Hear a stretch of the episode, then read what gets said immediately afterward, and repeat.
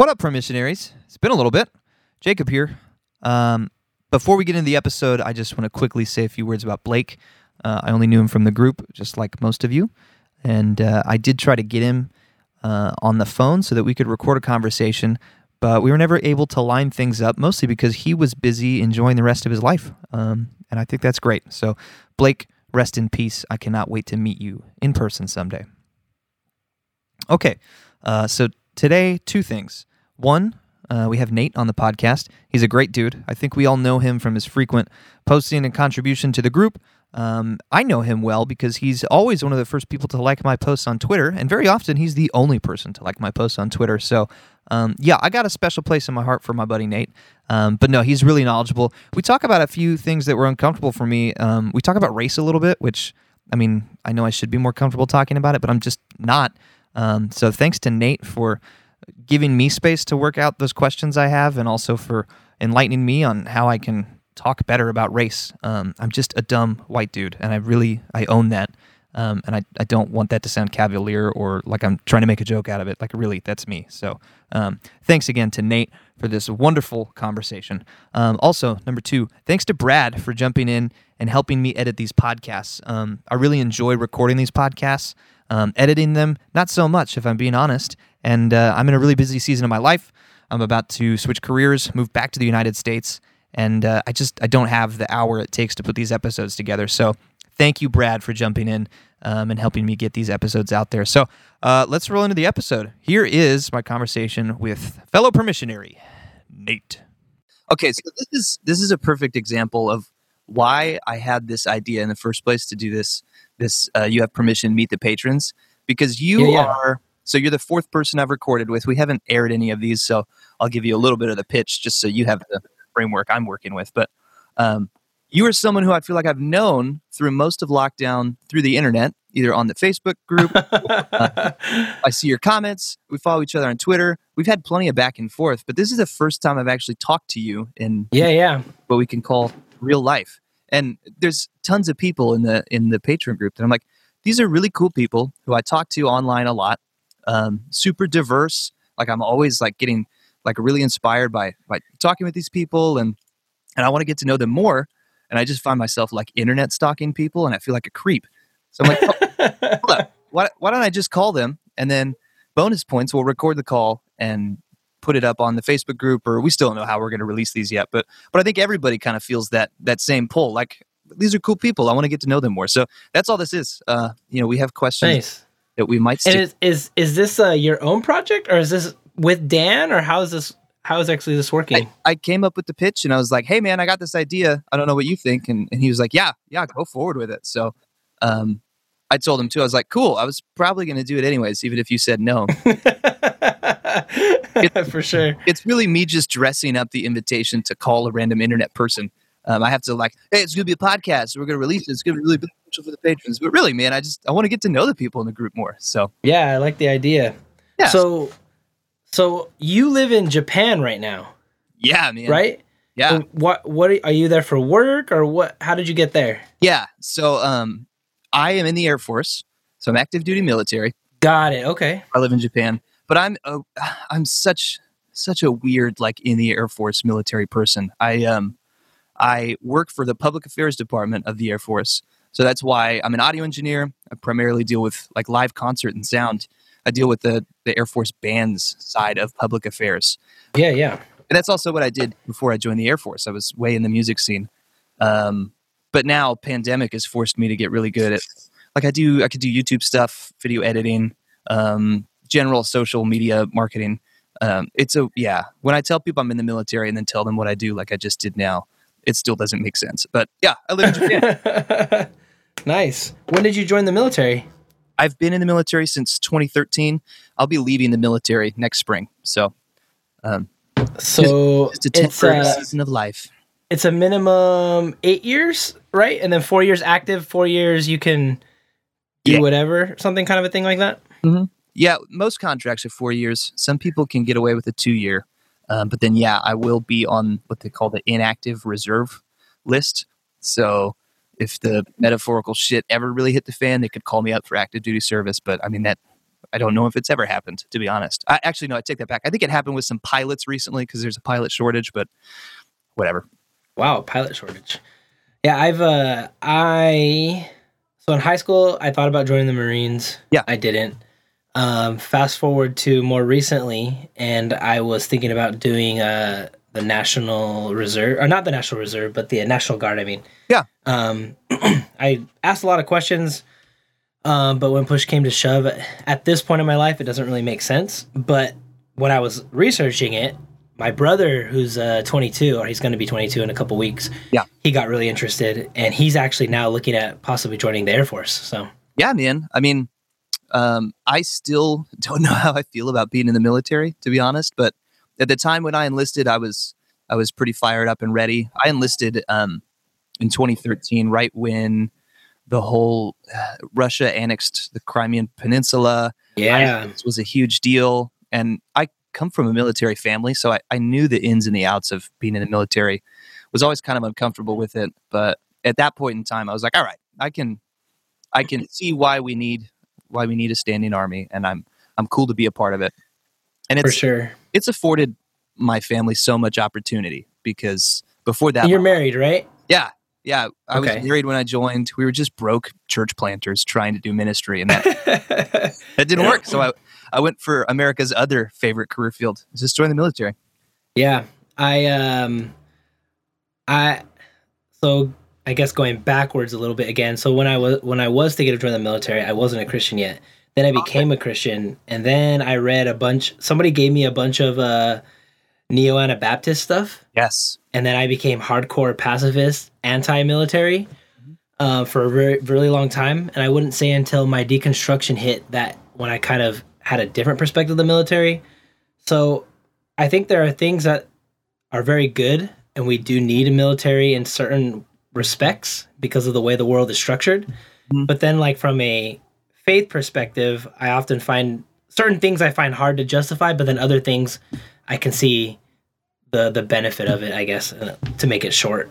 Yeah. oh yeah no and i i have given so much thought to i i was um, i would have called myself a pacifist uh, in my younger years and then i took a philosophy of nonviolence class that kind of made me more moderate on the thing it introduced me to the term uh, private pacifism or augustinian pacifism Mm, and um, essentially, you know, you're you're a nonviolent person. I'm never seeking to do harm to people for uh, for violence sake. However, I understand the need for defense of the defenseless, and also in our geopolitical environment, you know, you just you can't you can't not have some kind of defense um, available when you really need it. But as a military Yeah. member, like I'm, I've only had to carry a weapon four times and that was yeah that was a very big deal for me. But also i understood like this is not because i'm i'm going on the offensive. It's to defend me. It's to defend my fellow teammates if something goes wrong. So um, mhm. i'm really proud of the humanitarian stuff the military does the stuff i've been a part of like um, overall yeah I, I think the military is a net good sometimes however Mhm. tax dollars are going to waste and i'm sorry if you have to hear it from me For sure. Um, have you are you familiar with uh his name is Han, Hans Borma or Hans yeah, I think it's Hans Borma. that sounds like any a term i've heard a bunch and i So he Yeah. is I would say he's probably out of the more reformed tradition, but when I was in Bible college, I uh, read his book Violence and Hospitality of the Cross. Mm, um, and it's considered like a really pivotal work, uh, especially because this guy who was of the Reformed tradition was in his book. He's basically challenging that perspective. But um, so the way he defines violence in the book is anything that could be a violent act, essentially. And so what he means by that is like if you're standing in the middle of the street and a car's coming your way, and I run over and push you out of the way, that can be considered a violent act because I might be doing it forcefully to get you out of the way of the, sh- the car, right? Um, and so he he kind of jumps on that idea with how Jesus headed to the cross and how Jesus goes with violence, um, essentially, and the things that were inflicted upon Jesus were violent, but because of that violence, somehow it buys uh, us freedom. Something it's not it's not something I really subscribe to anymore. But the main point that I'm trying to make is that this idea of he uses this idea of violence, and I think I'm on board with. There are times when violence is necessary, Yeah. Um, and if you define it in that way of more of like it could be violent good, then I I, I definitely subscribe to that. Well, and it's yeah, like a lot of things, the discussion is nuanced, and I think intent matters. You know, is it hmm malicious Yeah. violence or is it violence for the sake of the oppressed? And yeah, man, I love that we're already like jumping into uh, like For sure. I know usually these uh, little intro banters tend to tend to be really fun. So this is how the other three have gone too, where we've just kind of like we we have the outline, we have the questions we're going to cover, but at the end of the day, you know, Hey, I can't wait to hear your conversation with uh, Connor. That's my boy. Me and him Yeah, chop it up a lot. man. Yeah, I know he's a, a good mutual friend of both of ours. Um, yeah, that was a lot of fun. Yeah, he and I. I once we get these things released, I think everyone is going to enjoy just just hearing these talks. But um, enough about Jacob and his his feelings of shame and regret about being in the military. Or maybe um, who who's Nate? Uh, where do you come Yeah. from? What are you up to these days? I I know a little bit from the Facebook stalking that I've done and For sure. the group, but just fill in the Um, for everyone else. Yeah, so from uh, Southern California, born and raised, pretty much lived here my whole life.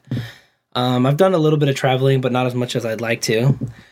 Uh, within that, so I guess like a brief history of my faith is uh, I quote unquote got saved or whatever. I went to some summer camp. Uh, maybe we could talk about my feelings on summer camps later, but uh, got saved at a summer camp of whatever using that terminology became a Christian at 16 and then graduated at 17 in high school, went straight to Bible college. From when I was in Bible college, I met somebody who I got married to, and we were together for four years. Um, while this was going on, I was working at a couple different churches. All the churches I worked at, things just went absolutely horrible. Started to slip on my faith, almost became Catholic. My wife didn't like that I was trying to become Catholic that became a major strain on us. Um, and then she eventually checked out for other reasons as well. And uh, she served me some divorce papers. And I came back home. And by this point, I'm already done with school. Came back home trying to figure out my life. Uh, started working in, I don't know if you're familiar with ABA, Applied Behavioral Analysis. So it's uh, considered like behavioral psychology. Um, but it's not mentalistic like the stuff that Dan focuses on. It's strictly behavioral. I'm not against mentalism, but um, that's just how my field works. And while I was working at this company, decided to pursue a master's degree. So I just finished my master's in August. So that was an awesome accomplishment. I do have a, a girlfriend now, Esperanza. She's amazing.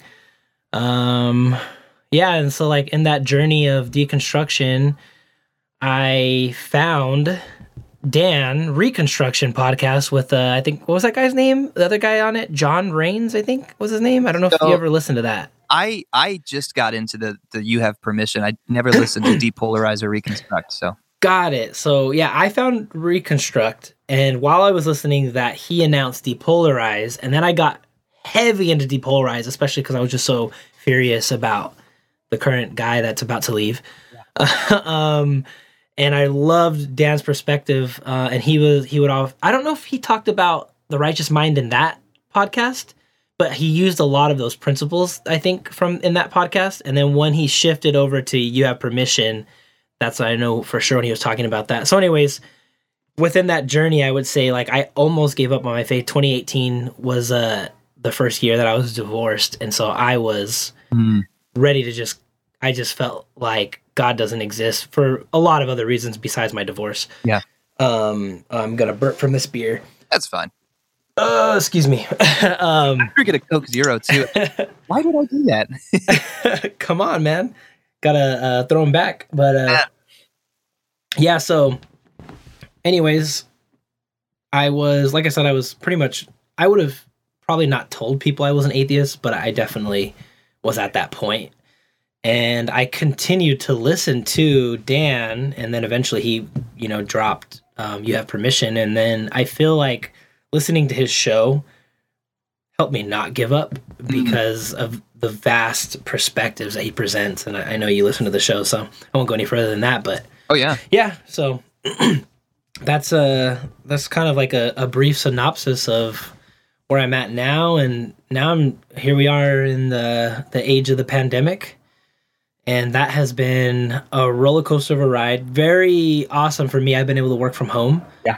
Um, so that's I I got promoted right before the pandemic was hit, you know, and so they were able, and because I was almost done with my master's degree, my company allowed me to switch to um, uh, telehealth, and so that's what I do primarily. And I'm hoping to pass my certification exam in February, so then I'd be guaranteed to be able to work from home for as long as I need to until this BS is over. Yeah. However, however long that's going to be.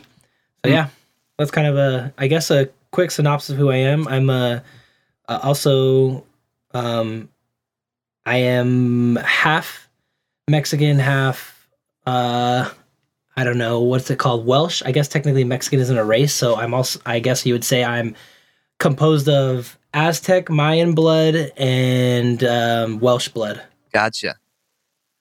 so I'm very passionate about social justice, things like that. Yes. All right. There are so many threads to that that I want to pick up on.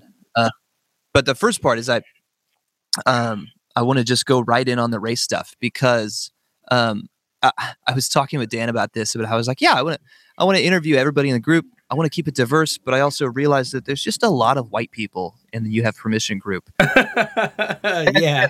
It's because most of us are deconstructing evangelicalism, which is primarily white. Um, but I know for myself personally, uh, I grew up in Northern California. I mm-hmm. only okay. English speaking person on on tons of soccer teams. Like I have I have a really close respect for Mexican heritage and Mexican culture and and I feel like I understand it, and I feel like I'm just white mansplaining shit right now. But I feel like I understand Mexican heritage and culture a little more than um, the average white dude, um, mm. and I mm. think it's beautiful, you know. So, um, if you could talk a little bit about your Mexican heritage, um, however that plays into your faith or your life right now, you know, full free floor to just talk about whatever you want related to that. Yeah. Um. I so I will say that me also, when I did embrace faith, I was, you know, adopted into more of the evangelical world. Mm-hmm. Um, I don't speak Spanish. I can understand decent amount, but I can't speak it. Yeah. So I w- mostly gravitated towards English speaking churches, and most of them are ran by white pastors and mm-hmm. stuff like that, you know.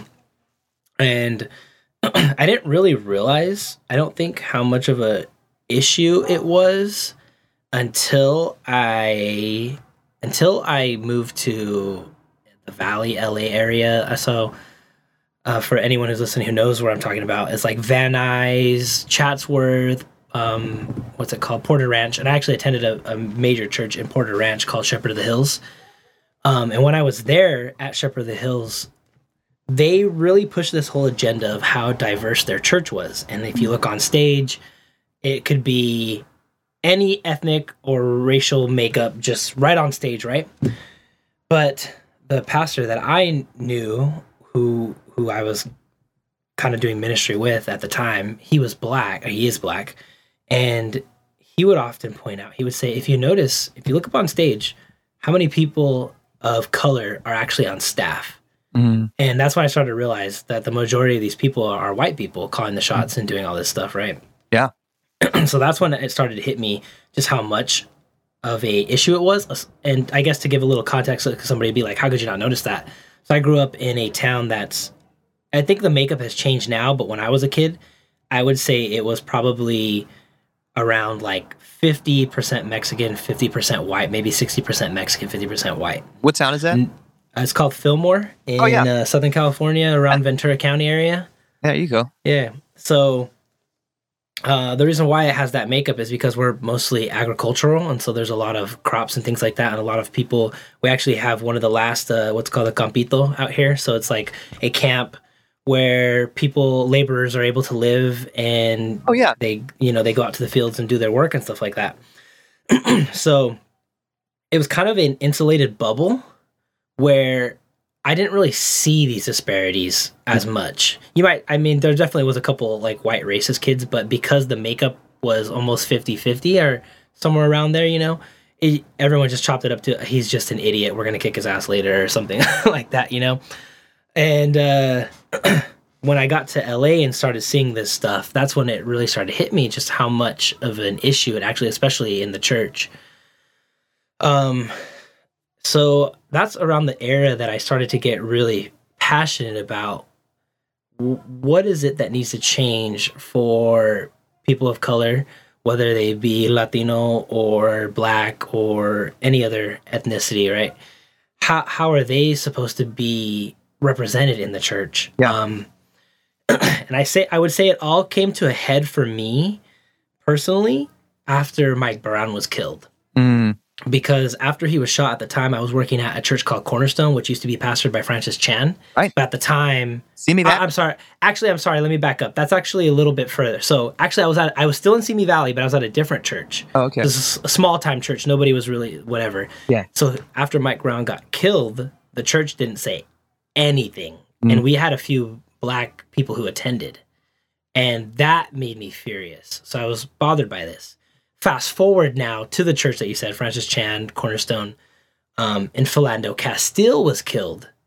And th- they didn't say anything either. Yeah. And that was the last straw for me, kind of a thing. Yeah.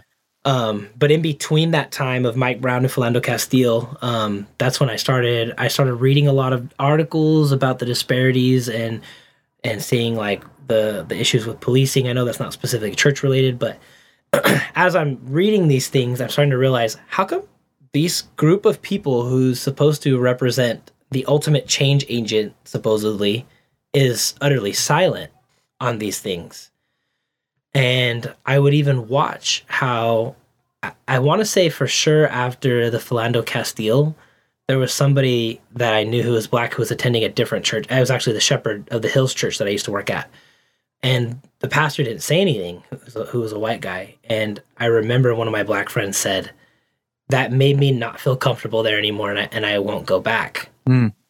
Um, and so, anyways, just saying like I started seeing all this stuff and as I'm seeing it and it's starting to hit me and especially the way my dad is my dad has always been big on know your history Yeah. where you came from I know he would even like he never made me feel like because I'm only half that I'm less than and so because of that it made me very interested in the in the history of of um, Latinos here in the US Yeah. um and so I guess if you just kind of jump forward from that and, and like kind of where I'm at now, especially uh, my girlfriend Esperanza. So she's uh, getting her uh, MSW um, at a school called uh, uh, California State Northridge University, Oh yeah. and um, her a lot of her stuff that she's been writing about have has been about the disparities that uh, people of color have faced, and, and I know she did one. I think she did a paper on um, um, African Americans and uh, ra- um, not racial injustice, but uh, specifically um, the vote voting and how they're suppressed. Yeah. Um, she did another one on a similar idea, but specifically Native Americans. Mhm. Um, and then she just knows a ton of information, probably from her undergrad of uh, of the disparities that Latinos have faced. Yeah. So, anyways, like now I'm with this person who's who's really helping me to have even a, a more rounded picture of some of this stuff. and so I guess like yeah, where I'm at right now is just it's really hard for me to want to be in the evangelical world or around those people that Oh. I used to know so well Yeah. because they don't see it. Mhm. Um, or I don't want to say all of them don't, because some of them do, but the majority don't. And even the ones who kind of do, um, they tend to be really reluctant, especially if you if you address things from a uh, critical race theory lens. yes. Um, and I, I'm sure you're very aware of that. Oh yeah. And so, yeah, I, I don't know. Does that kind of answer your question a little bit? I guess from like a brief summary. Absolutely. Yeah. No. Thank you for sharing that too. I know I kind of put you on the spot, but um, it, as as a white dude who I feel like just this year I've woken up to it uh, more than ever, and and I can't I can't ever ignore it again. Like I feel like I have in the past, or as I watch other white people do. Um, I think it's just important for us to ask hard questions about the the experience of people of For different sure. opinions than us, and and then just you know. So thank you for So, well, well, since we're uh, talking about this, actually, I want to tell you this. Uh, please. this uh, funny story. so in 2018, I uh, went to see one of my one of my best friends who at the time was living. He's from Illinois and he was living there. Um, like, he had like lived out here and then he moved back and now he's living in um, Vegas or something. But anyways, I went to go see him and we did like a mini road trip from Cincinnati uh, I, yeah, Cincinnati all the way through Kentucky and Chicago, passed through Chicago and then into Champaign, Illinois, right? Hmm. So, anyways, on the way from Cincinnati up to there, we had gotten an Airbnb in the middle of nowhere, and I felt so uncomfortable Hmm. because I, I I live in an agricultural area, but I, I'm I like to be in towns or cities. I don't want to be out in the middle of the bushes, you know. Yeah. so, anyways, when we got there, my friend was like, "We have to find a bar. We have to find a bar." And I'm like, "This is a small ass town. Are you sure anything's gonna be open?" So we got in the car. We're driving around, googling every place we went to is closed, and he finds one. He's like, "This is the spot," and we pull up. And as we get there, I see a bunch of just really honky tonk looking guys standing outside, and I just I was like, I do not think this is a good idea.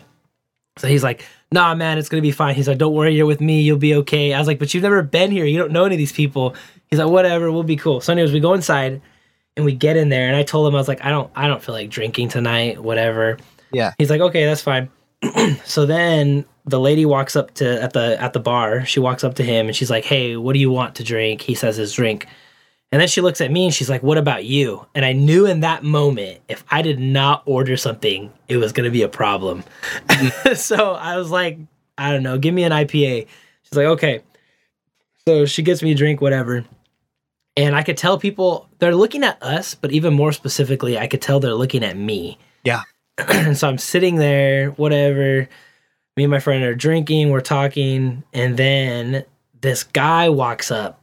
He was he was playing pool and he was definitely a pool shark, like just Yeah. beating everybody, right? And he walks up and he tells my friend, "Hey, you want up for a game of pool?" And so my friend's just like, eh. he's the kind of guy where he he's very much a tactician and he could pick up on stuff like this is I have to play the game or else kind of a thing, you know? Right. Yeah. So he's like, kind of social dynamics. Yeah. yeah. So he's like, sure, okay, we'll play this game. So, anyways, they're playing the game, and while they're playing, the um, bartender then slaps a Jaeger bomb right on the in front of me. Boom. Then she puts another one where my friend was sitting, and then she's like, "Don't drink it yet." So I was like, "Okay," and I'm just thinking, I don't want a gosh damn Jaeger bomb, you know. But I know if I don't drink it, it's going to be an issue. So I'm sitting there just like trying to figure out what the hell I'm going to do. And then the guy beats my friend and they walk over and my friend sits down. He's like, Oh, he's like, sweet, we got Jaeger bomb. My friend just wants to drink, whatever. And the guy that walked up to him, he says, um, oh yeah, he's like, these are on the house on me. And he's staring at me when he says it. Mm. And I'm just like, oh shit, okay. So he's like, ready? Here, let's go. And they do a countdown or something, and everyone and I and I do it too, whatever. And after I take it, he starts talking to my friend for a couple seconds, and then he looks at me and he's like, You're Mexican, ain't you? And I was like, Yeah. he goes, He's like, I don't like Mexican people. He's like, But your friend's all right. And you drank my Jaeger bomb. That was a test. He's like, If you wouldn't have drank that, we were going to kick your ass. And I was just like, Oh shit, you know, this is just not the side of town that I want to be on. Yeah. So anyway, we ended up making it out. Turned out this guy was like a heroin crack addict. He had we we call him double DUIs, uh, double black eyes, because he did have two black eyes, probably from all his his uh, binging nights, and uh, he had two DUIs, and because one cop gave him a DUI. But then, because he was in such a small town, he told us that the cop let him off, and then a different cop gave him a DUI. So, anyway, all that to say, that was that's like one of my uh, primary experiences with racism in the Midwest. I don't really have that happen at home. Yeah. For those of us who are, you know, from one of the coasts where um, diversity is just normal, uh, I think we need to hear those stories because we need to know that. Um, and yeah, we can laugh about the story because there's some humorous elements, but like that's the everyday experience for a lot of people, you know. Um, yeah, yeah, And I, for sure. not that I will ever understand, um, you know, racism and, and the economic disparity that people of color have faced in, in the U.S. But um, I live in Japan as a white dude, so I'm always the center of attention. So I understand Mm, what it feels like to walk in a room and have all eyes on you, and like all of a sudden, like, oh, everything is a test. Like you are being judged, whether whether you like it or not. mm, yeah. Especially, I, I would probably imagine it's even different from my experience because the cultural dynamics are so much different over there as well. Oh yeah, I mean, the, the cultural hoops you have to jump and just to order a coffee are incredible. Um, but no one's gonna beat me up if I say that wrong. So For sure. yeah, yeah. yeah, well, So yeah, thank yeah, man. sharing that. I mean, like I said, I, I think it's important for people to to hear that, you know. And um, yeah, I, th- I think we're at a cultural moment where, um, I mean, I, I don't know what anybody else thinks about listening uh, listening to this, but um, yeah, I think they're right when it comes to critical race theory that we need to center and highlight the voices of of the oppressed. Um, and Yeah, absolutely. thanks for for letting me letting me give you that moment. Um, Yeah, yeah. before we turn away from from race and white evangelicalism. Is there anything else you you want to add to that that you think people should hear or need to know? Um is there a better way that us dumb white folks can can ask these questions facilitate these conversations? I I think I think a big thing that I've learned um, having different conversations with uh, some of my black and brown friends is that they're I think they're really tired of white people asking them Mm. like tell me Uh. what I need to do or tell me how I can change or things like that. Um, they they're really exhausted and worn out from those types of conversations. Uh, what they really want is for them to just listen, white people to just listen, um, as well as educate themselves, pick up a few books. And, and, and I know that that sounds like an obvious thing, but at the same time, these people that I've encountered, they'll tell me that, yeah, I told so and so to read this book and they said okay and they never read it, Mm. you know, and then instead they're reading, I don't know, uh, Timothy Keller or something, you know, and so trying to make that time and that space to be willing to pick up these books that are going to challenge them. And I know most people that are probably going to listen to this, they're probably open to critical race theory. Yeah. But I guess just knowing that that and even I just barely learned this, but knowing that critical race theory, it's like a lens to look through things. But Mhm. from what I understand, there's no it's not like this is what it is. Here's like each pillar and this is what you build on. From what I understand, there's variations of how that's even done. Mm. So instead of just throwing it out or being intimidated by it or whatever, recognizing that each different scholar is going to have a different approach to it. Hmm. So, yeah. No that's good. Yeah I- hope people listening will will take that and continue to listen. And i i also agree with yeah um we need to be doing the hard work ourselves and not expecting our our uh, friends of color to be doing it for us. So Mhm. yeah. One one thing I will will add on this is a little bit of a different take, but as much as it pains me to say this, Latinos are very uh, complicit in racism. Um, that is an I- interesting dynamic i've heard mentioned before yeah, I I don't remember the exact numbers right off the top of my head, but it's a significant portion of Latinos in America who who voted for um, DT. Yeah. and he who shall Uh, be as- named Yeah, I know. Voldemort. Um, and who also continue to support policies and agendas that hurt people of color. Yeah. And I remember, I, I want to say it was around the time that Philando Castile was killed, but it wasn't related to this. But I remember because I was doing a lot of research at the time.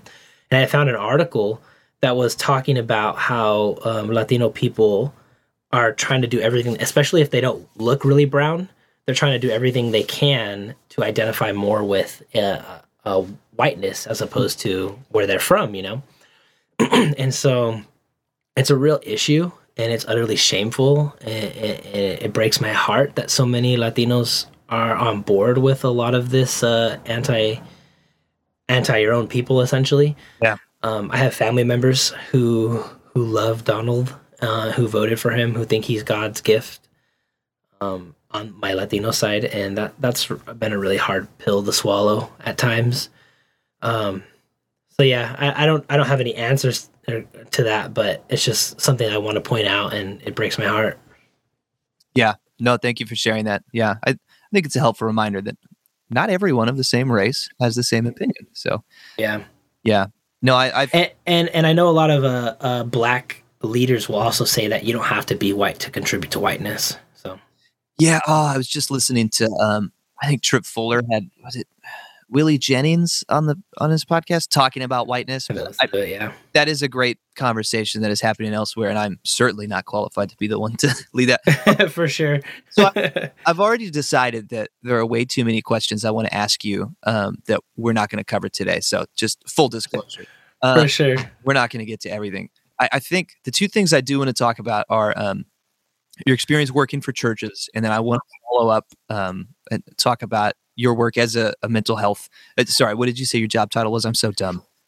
Uh, uh, so I'm I'm an associate clinical manager is what they call me. Okay, I'm, I'm essentially a, a behavior analyst in training, but I'm not a behavior analyst. Just to make that right. clear. Yeah, yeah, yeah. I need to get certified first. right. Okay, let's talk about behavior first. Um, so little background on myself i have generalized anxiety disorder took me a long time to figure that out but now that i'm on mm. medicine and um, i've gone through some i went through a behavioral health occupational a- outpatient clinic um, okay ecm they gave me breathing techniques and just some simple practices to help me overcome um, the anxiety when it strikes so i awesome i appreciated the two-prong approach of one talking to a counselor going through the traditional psychiatry but also a behavioral health focus where it's like, here's a pragmatic, do this breathing exercise when you feel X. That does yeah, for sure.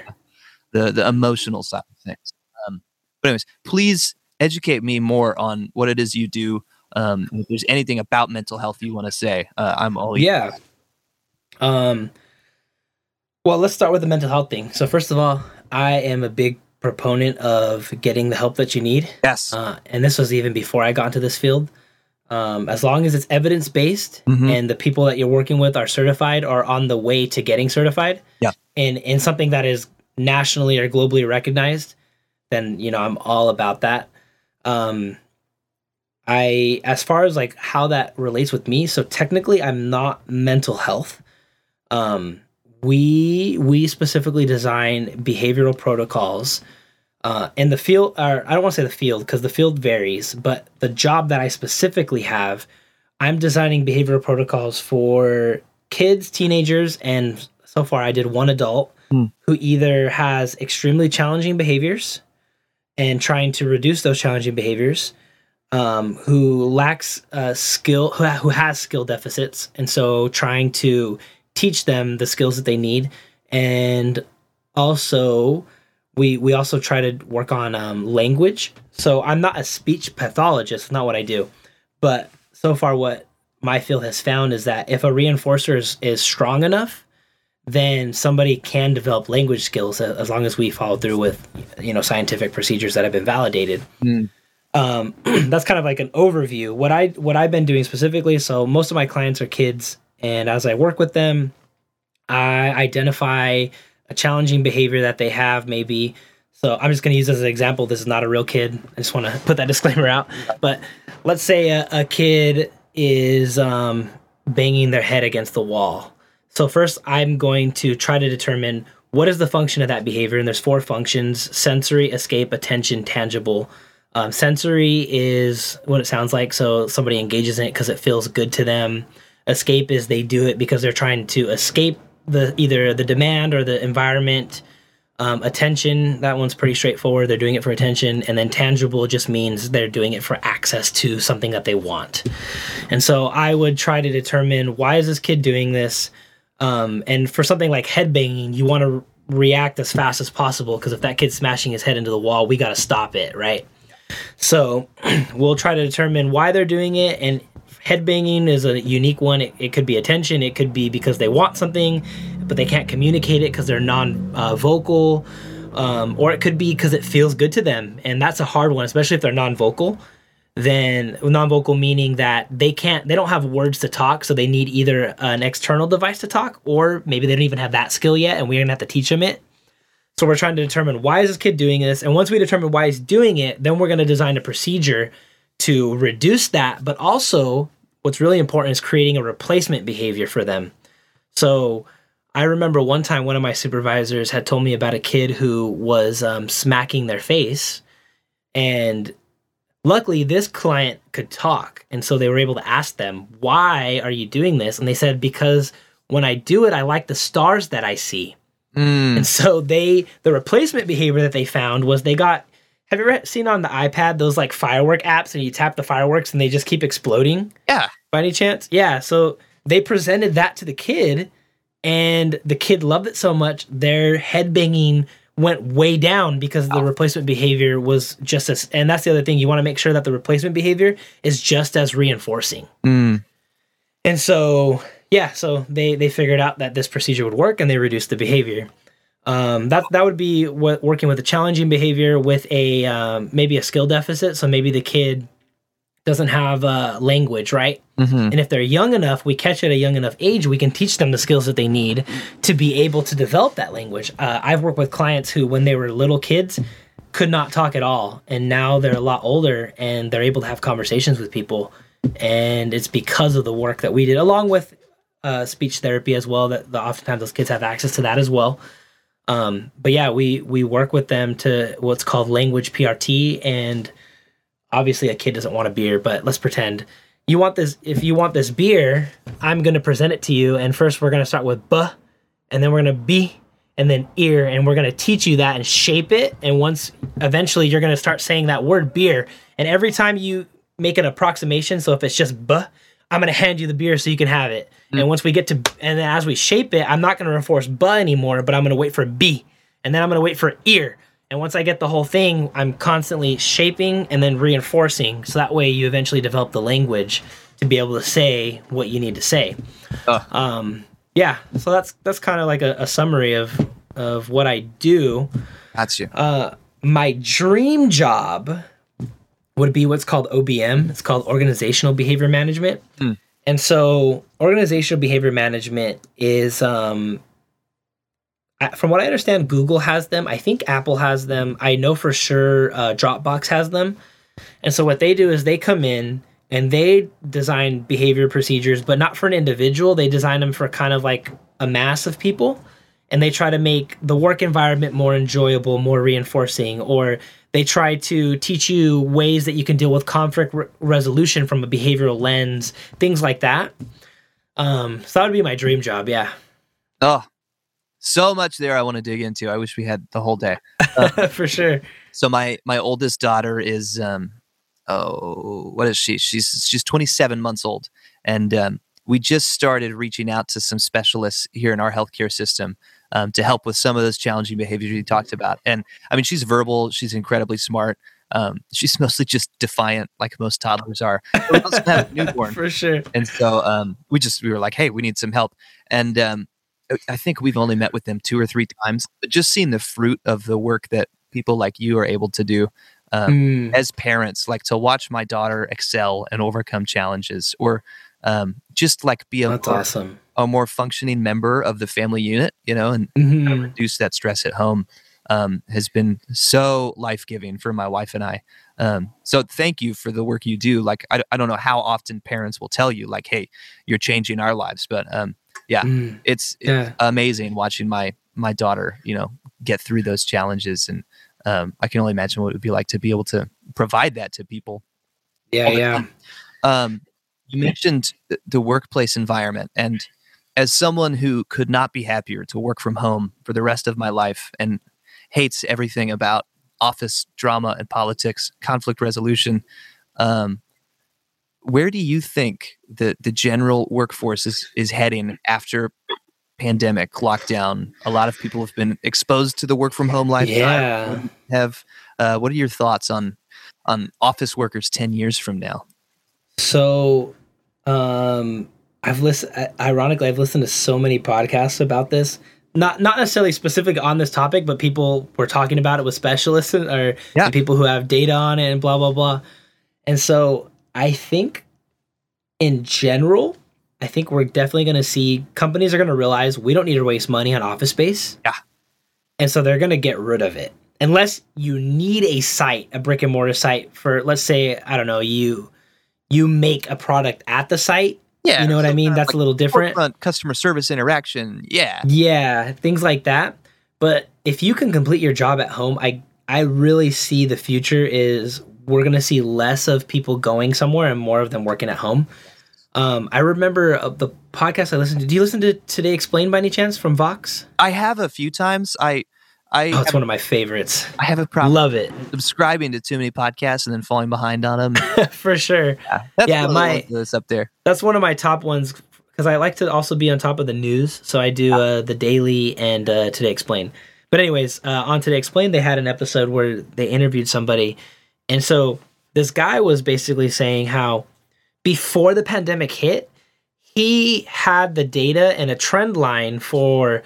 I foresee that it. I think he said like in the next five to ten years, we're going to see transition to working from home, and excuse me, this was literally right before the pandemic hit uh, I want to say he he had that proposition in like December, something like that, and then January hits and things obviously start escalating. The pandemic comes and everything changes, and so that his original proposition of five to ten years accelerated to where it's now looking at like in the next three years we're going to see this massive change, maybe even sooner now because this was months ago when I listened to this. So yeah, basically the data is showing that companies are going to move more towards that work from home model. So obviously there's still jobs that exist where you're going to have to go in. I mean, if you're a mechanic, you can't work from home, right? You got to go work on your car at the shop or whatever. Um, but there's so many jobs that can be accomplished just from home. I mean, even what I'm doing for a long time, my company was really trying to persuade you not to do uh, telehealth if you're a certified personnel. And now they've approved everybody that's a supervisor, even if you're not certified yet, to be able to do, um, be able to work from home. And we're doing it and we're doing it effectively and we're showing them, look how effective this is. As long as the BT is, uh, the behavior therapist is still in the field with the client, because that's a little harder Yeah. then we can we can supervise, provide the feedback, um, and update procedures, blah blah blah. Uh, we could do that all from home with no problem. And so even with what I'm doing, we're even seeing that shift. So yeah, I, I mean, I really anticipate that we're going to see less companies using uh, workspace, and they're just going to have people work from home. You're probably gonna, if you get a new job, you're they might have like a small site that you go to, and you get your computer and whatever credentials you need and go home and you sign in at nine o'clock and you're done at 5.30 or whatever I, I really foresee that yeah Yes. Yes, please. I mean, that's as much as that might be, uh, you know, hard on some people. For me, that's my dream. I mean, I, I have loved 2020 being able to work from home um, and be there to help my wife. And then when I'm on my break, I get to hang out with my kids. And that's- yeah I, I bet that's awesome I mean, I I don't enjoy the office environment um, for a variety of reasons, but one of my biggest regrets of adulthood is having to be at a job just for the sake of being at a job. You know, there's no work. mm, You got to be there at the computer because that's what's expected of people. that's what you do yeah I, I think the way that that dehumanizes people um, is is pretty disastrous at, at the global level. So I think if we can Mm, we can let people be with their families more if they want to. I know some people really like working, and that's that's cool. yeah yeah But I there's a huge Yeah. set of people who feel dehumanized in an office, but can be very productive, myself included, if if you give them the tools to work from home. So For sure. Yeah, if I'll be honest, so when this started and I switched to the work from home, I was miserable because I was Mm. having because normally we're out in the field directly with the client, right? yeah, And now I'm standing in front of a computer and uh, I remember reading an article a while back. I think I did it for one of my grad program, but basically the article talks about how they found that somebody who stares at a computer for X amount of hours, I can't remember the exact number, but they found that it does more wear on your psyche than physical labor. Now, obviously, physical labor is going to have more wear and tear on your body. It's different. Yeah. But as far as like what it's doing to the psyche, it's just mentally exhausting. Yeah. And I was starting to experience that initially. And it was just like, I was like, I hate this. I don't want to do this, but I don't want to be back in the field because of the pandemic, you know? Um, but as time has gone on, especially I would say around summertime, I really adapted and adjusted. And I was like, dude, I don't have to drive anywhere.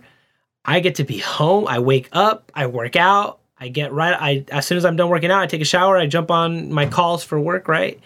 And then at whatever time, sometimes it's five, sometimes it's six, whatever, I'm done. And then I'm already home. I don't have to commute anywhere.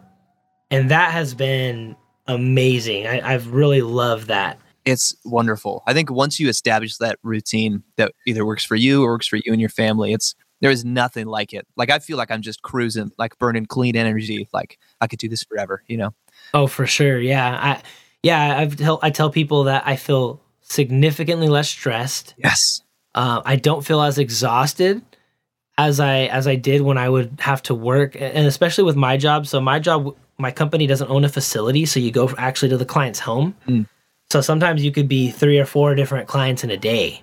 Yeah. And at the end of it, it's just like, oh my gosh, I you know I drove here, I drove there, whatever. I just want to get home. Yeah. And so not having to do that is amazing, and I, I'm going to be really sad when some of that changes, but I, I think once I get certified, I'm going to try to make that one of my bargaining chips where I say, hey, look, I was really effective, you know, during the pandemic. So when this is over and you want us to go back in the field, what if uh, my you only make me one time a month? I go into everybody's home, and the rest of the month I get to work from home or something. I don't know. I'm still gotta mull it over, but yeah, Yeah. kind of No, I, I think the future is bright for for us, for us employees. Well, um, in the interest of um your time and my time and my wife's time, who's at home with me, for sure. um, I want to I want to finish this conversation with talking about your experience working for churches. Um, that's something I share as well, and I'm sure you have tons of thoughts about what Oh it's yeah. to work within the evangelical model, um, and then just kind of help us figure out how you get from working from churches, faith deconstruction that you talked about earlier, um, to now. Um, where are you at spiritually? Um, do you have any Yeah. any spiritual practices that you've incorporated? Um, go. Um, as far as working from churches, working with churches go, uh, one thing I've learned is, and it could be different at a more progressive church. I don't know because my experience is only with evangelical churches. Mhm. But if a church wants to hire you as a youth pastor, youth leader, whatever the hell they want to call you, they better respect your time Mm. and they better respect your finances. And if they're not offering you full time and they're also not putting limits on what that full time is, I would say do not take it. Yeah. Because I I worked many jobs where I was basically full time, but I was only part time pay. Mm. And that was horrible and miserable, especially when I was married. Like it was a struggle every day. Yeah. And the the hope was and the promise was that they were gonna make me full time and it just never happened. Been there. yeah um and or even if it's a pastoral job like unless you're like oh this is what i'm super passionate about and i'm gonna do it no matter what um yeah i, I would just say avoid that find something that's gonna respect your time and your money Yeah. and and pay you for what you're worth you know Yeah. um i would also say as far as like what churches do i think that my biggest issue and beef with churches is that they talk a lot about accountability but there isn't really any. And so, just to and Dan's actually talked about this as well, but I was already feeling this way before he talked about it. Right. Um, when my field, you are you have to get certified, and then once you're certified, there are people who oversee you Yes. and make sure that you're doing what you need to be do what Yeah. you need to be doing. And if you're not, there's going to be repercussions, right? And there's so many churches out there who they don't have that oversight. And even if they do have the oversight, usually the people that are in, in oversight are kind of in cahoots with them. Right. And so they're perpetuating whatever spiritual harm that's happening to people, right? and so I think that's somehow, in some way, there needs to be something that changes. And I don't think it's a denomination thing because denominations, all um, for the most part, are pretty all guilty of this issue. There has to be some type of oversight council. I just don't know what the heck that would look like, or even if that's possible. But that's just like a thing that I I feel really um, disappointed with with churches is how much things how many things they get away with. Yeah.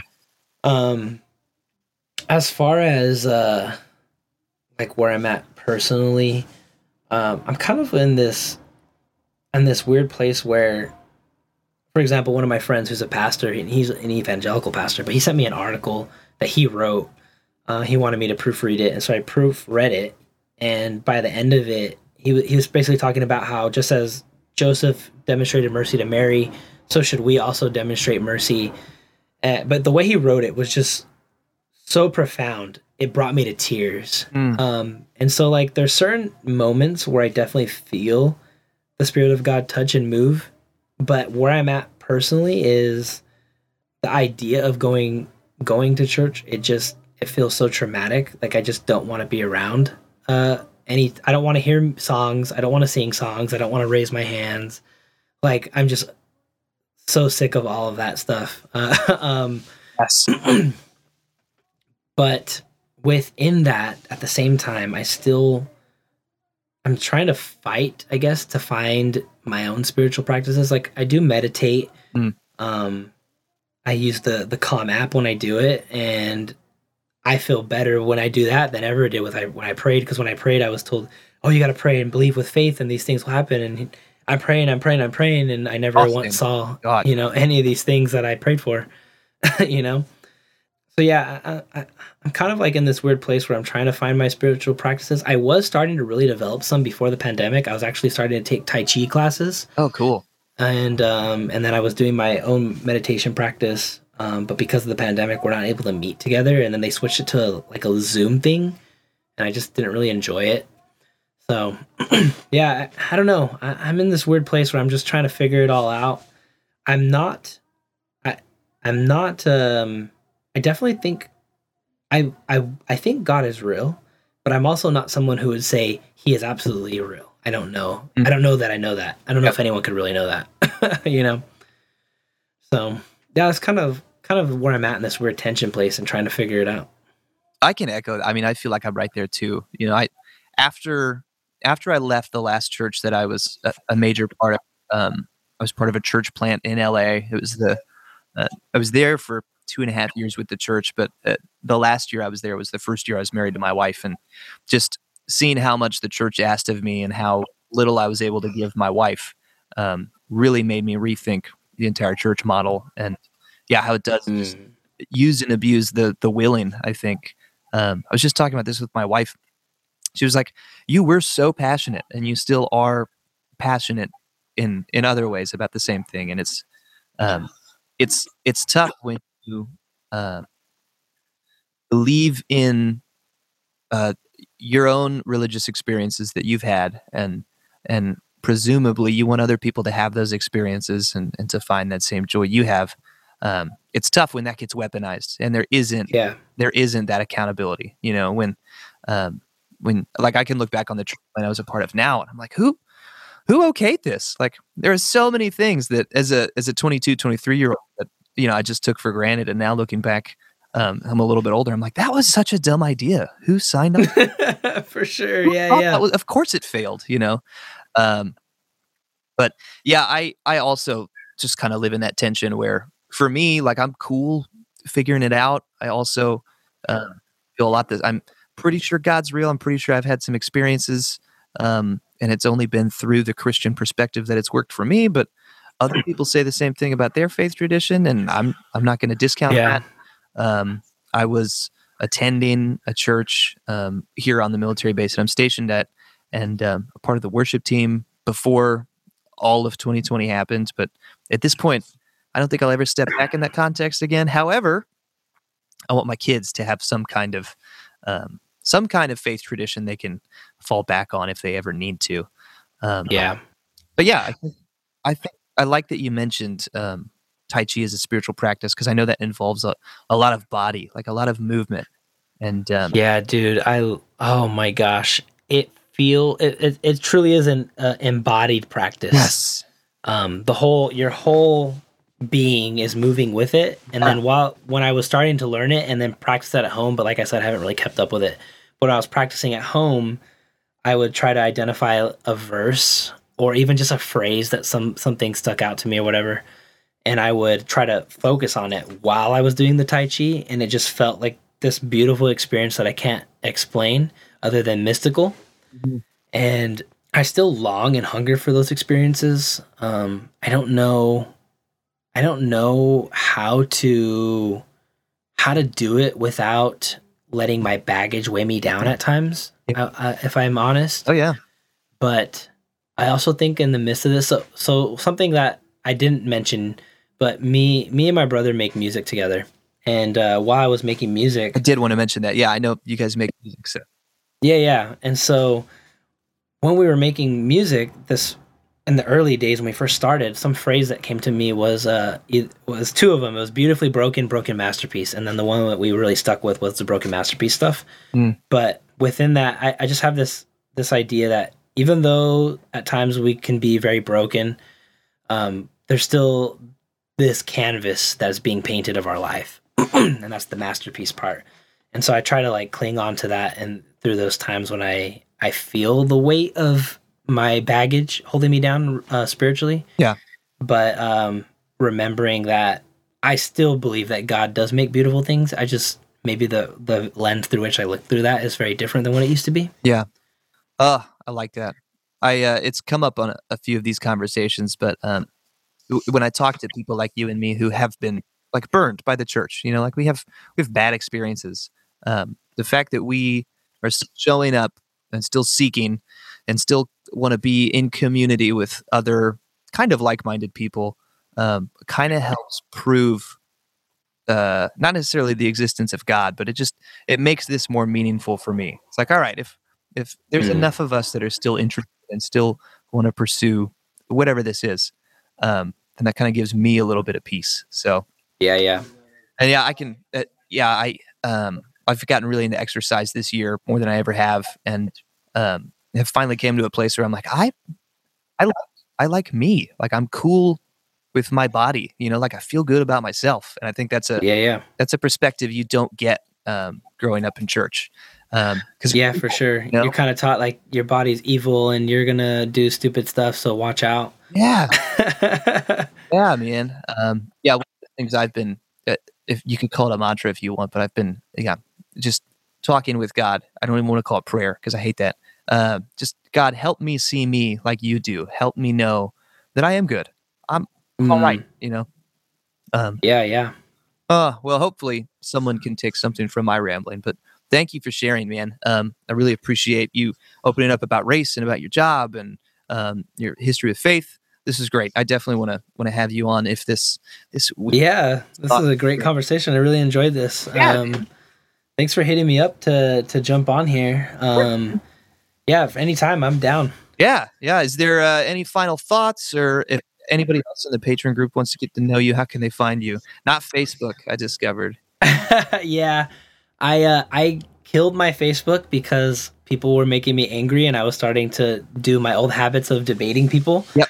And so I said, "This is not a healthy thing." So I just wiped the slate of all my friends list. Uh, I just added you. I saw you added me the other day. Oh yeah, but for the most part i just i didn't want somebody to think i'm pissed off at them so i just said let me just erase everybody Yeah. and start over kind of a thing Yeah. but i don't really check it over there uh, but anyways uh, twitter instagram at nato poppins that's my uh, artist name nato poppins i'm on spotify apple music it's uh, two words nato space poppins poppins like mary nato like uh, north atlantic treaty organization um, but yeah, I uh, um, that's how you find me. As far as um, anything that that uh, uh, on your end, I'd like just one question. yeah.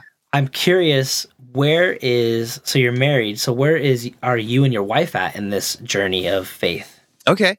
Um, so background, I totally got swept up in the like the neo reformed, the Mark Driscoll Acts 29 Gospel Coalition stuff. Okay, yeah, Um, the church I was helping to plant in 2011 and 12, uh, 13 was a Reformed Churches of America church. So I, I did the whole non-denominational Baptist and skinny jeans in my early adulthood, ended up like strictly Reformed. Um, never really fully like tulip affirming Calvinist, um, but definitely a lot of the reform perspective I had.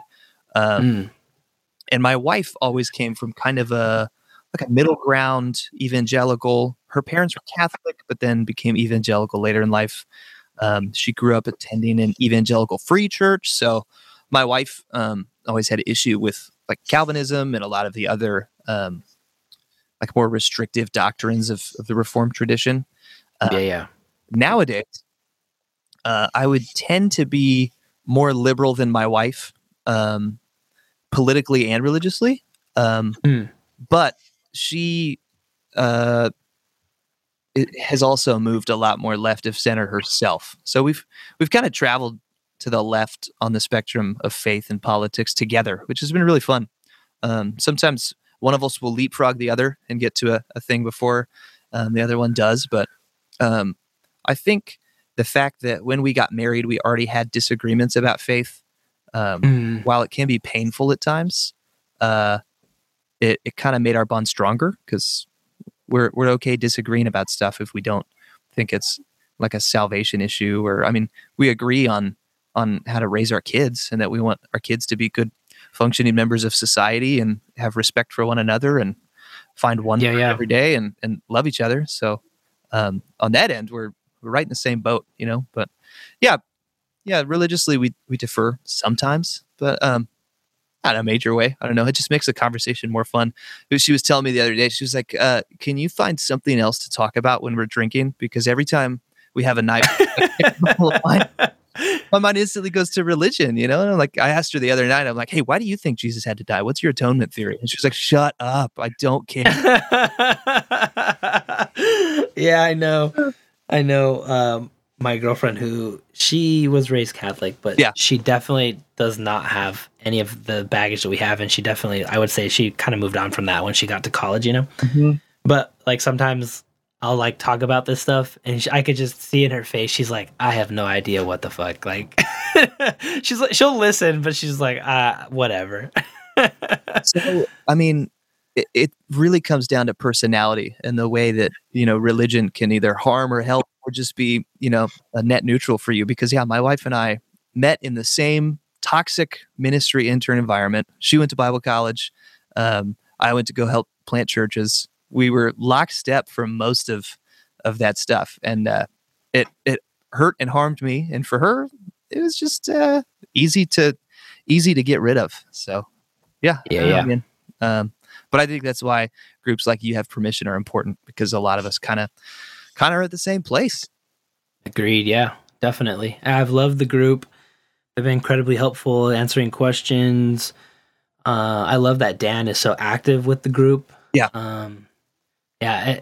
I, I just cannot state how much that you have permission has helped me to cling on to the faith that I do have, whatever, however can be defined. I'm not entirely sure, Totally, but uh, yeah, it, it, I love the the community there. It's been awesome. I do too, man. Yeah, I I just want to keep calling random people in the group and getting.